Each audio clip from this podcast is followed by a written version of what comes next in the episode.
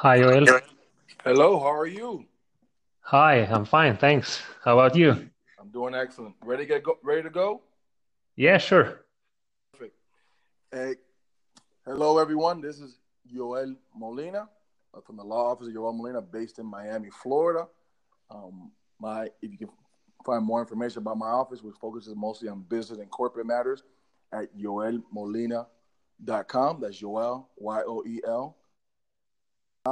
But today I have the pleasure of speaking to my friend Matija Jamnik, attorney. Yeah, uh, that's right. Part of our, our office efforts to introduce our clients and colleagues to our our network our network from across from across the globe. Matija, how are you? I'm fine, thank you. How, how's how's it going today in Slovenia? Oh, it's great. Well, we have a lovely day, lovely weathers after some days of rain, so it's perfect. Awesome, good. For, what what what season are you guys in right now? Uh, it's a spring, the beginning of spring. Okay, just like just like the US. Yeah, yeah, exactly. Temperatures around 15 degrees, something like that. It's okay, quite nice. Okay, Yeah. and and just to keep things in perspective, right now here in Miami, where I'm based, is 10 a.m. What time is it there? It's 3 p.m. 3 p.m. So we're five hours ahead of Miami time. Perfect. And for those and those who may not be familiar with Slovenia, geographically, where is more or less where is Slovenia located? Geographically it's um, stuck between Italy and Austria and Croatia and Hungary. Um, It's a part of the Adriatic region or or Central Europe, a region it was part of uh, former Yugoslavia, but it's been independent since 1991. Great. And and what are for those not familiar with with with uh, Slovenia, what are the primary industries in in um, Slovenia? What is what is Slovenia known for? Uh, what's um, manufacturing, tourism, and transport, basically. So these are the and these are the main the main industries. What type of tourism? And, is it is it eco? Is it business? Is it um, family? What type of tourism specifically is Slovenia known for? Um, well, all all of it, but um, Slovenia has been known in the in the last couple of years as one of the top um, green destinations. It's one of the the most um, sustainable sustainable and eco-friendly uh, countries to visit. We're like uh, the the motto goes the green peace of Europe. oh wow. It's uh, 60, yeah, about 60% of Slovenia is covered with woods. Uh, we also have mountains, lakes. Um, we have 40 kilometers of coastline. Um, so we, we have everything um, on just a bit over 20,000 square kilometers.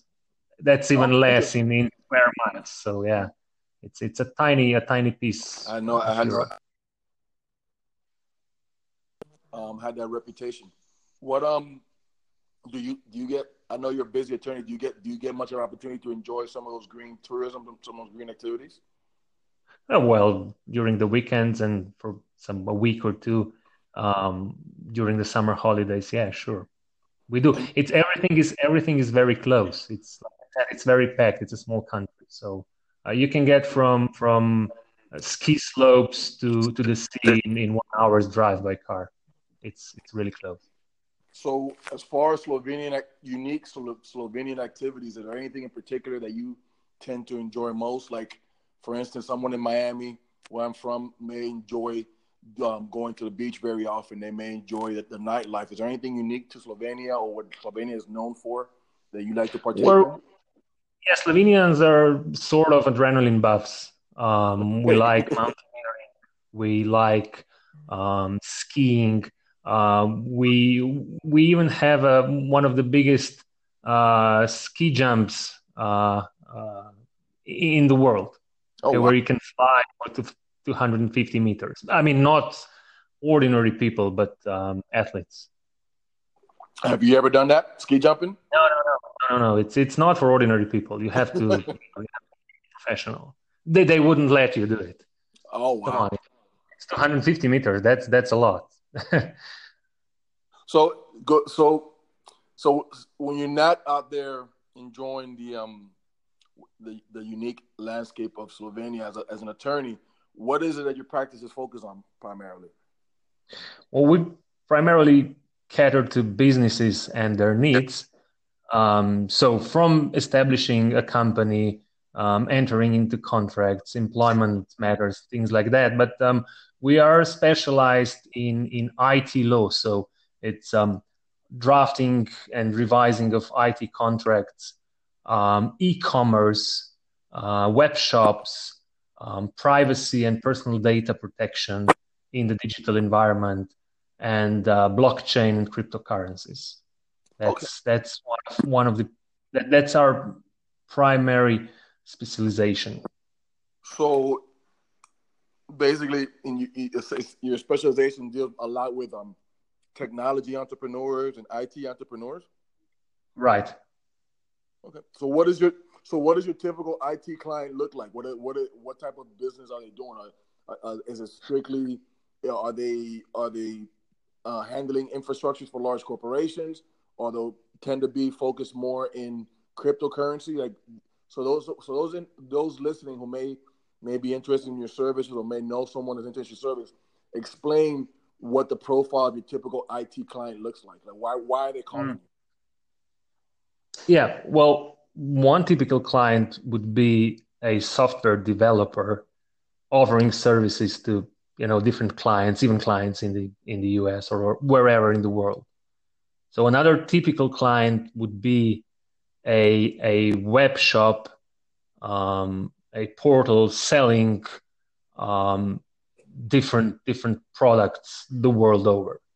Um, another typical uh, IT client would be, let's say, a a developer of a fleet management software. So if you want to track your trucks or your cars um, by by GPS, and if you want to optimize uh, the routes and the processes, then you can use um, their software. And of course, we, with this software, um, there come a, a, lot of legal issues, like, for example, the, the privacy uh, of the drivers there that you track with this software and thing, things like that. So, yeah, that, that would be, for example, three um, typical clients from the from the IT sector that um, that we can um, support and help.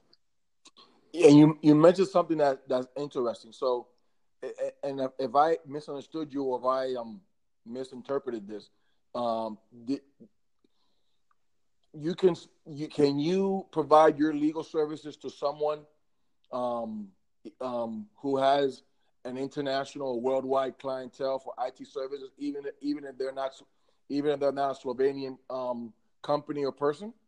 Yeah, that we can.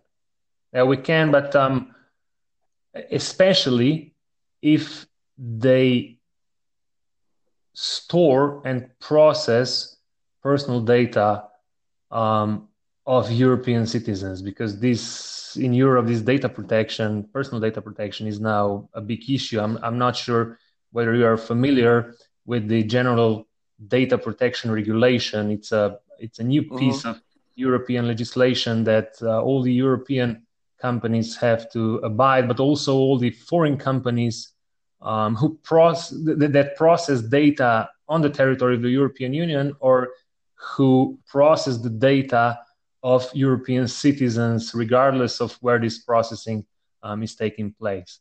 Uh, it's very strict. There are draconian um, fines for those who violate it, and it's it, it's it's a big issue now in Europe. It's been the buzzword of, of the last couple of years here over in Europe.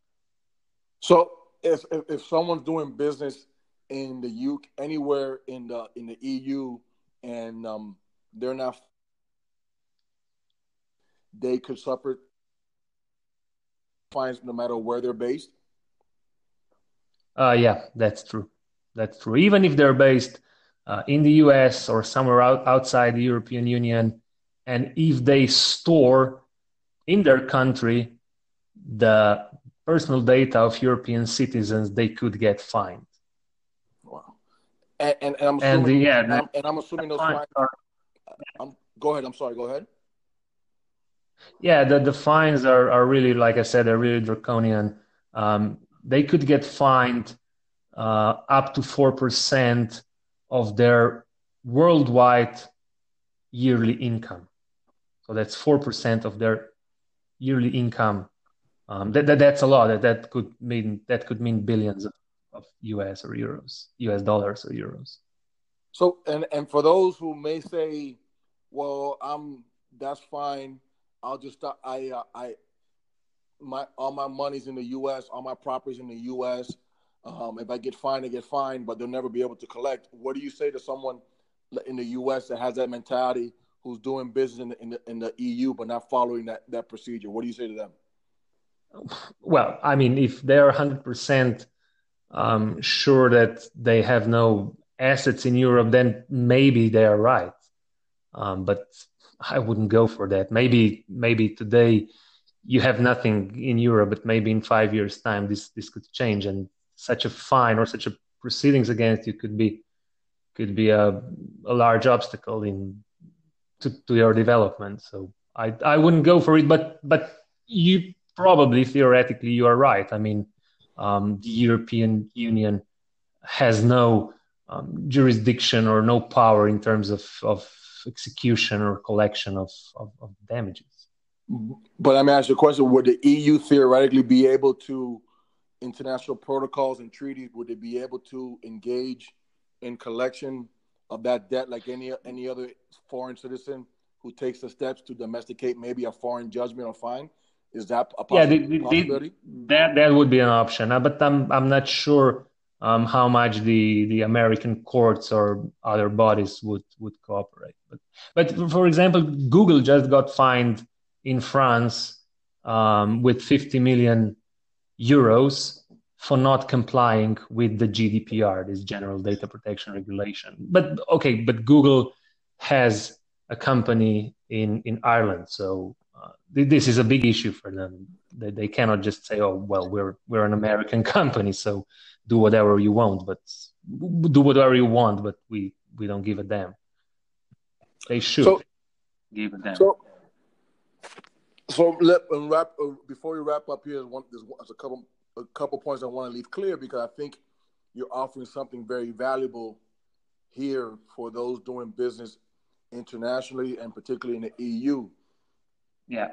If someone if if someone listening to this is based outside of the EU but they're doing business anywhere in the world, but they have concerns about compliance with IT regulations. Um, that's not an obstacle. That's not them not being Slovenian or being out of the EU is not an obstacle to you providing your services to them, correct? Yeah, that's right. That's right. Yeah. And what is the best way for somebody who's seeking, who is seeking to, um, who wants to get a hold of you? What's the best, easiest way for, for them to reach you? they can send an email, they can call us, they can Skype us, they can send a WhatsApp message. I mean, we're and we're so uh, what, what is we're open to communication. What is your email address? Uh, my email address is m i t i j a dot j a m n i k at jk group. That's j k g r o u p dot si. And get and my you, email. You mind repeating that one one more time? Sorry. Yeah, it's m i t i j a dot j a m n i k at jkgroup.si. Perfect. Uh, yeah, and, and what's the name? And by the way, what is the name of your, of, of your firm? Uh, it's JK Group uh, Law and Tax Office. And and what's your and and what is your web address? It's uh, jkgroup.si. Matija, thank you so much for this very valuable and informative um uh, time that you spent you spent with me. I hope that um my um my friends and colleagues both in in the U.S. and outside the U.S. um reach out to you if they have have a have a need, and um if I can ever be of help to you or to those listening, please contact me, Yoel Molina at yoelmolina.com. Or if you have a need, please, if you have any need for IT, law compliance, no matter where in the world you're based, contact my friend Matija Jamnik at the information he provided. Matija, thank you so much. Have a great day. And everyone else. Thank you, Yoel, thank you for inviting me. Uh, it's been a real pleasure and um, hope to be able to talk to you again soon. We will, my friend. Take care. Thanks. You too. Bye bye.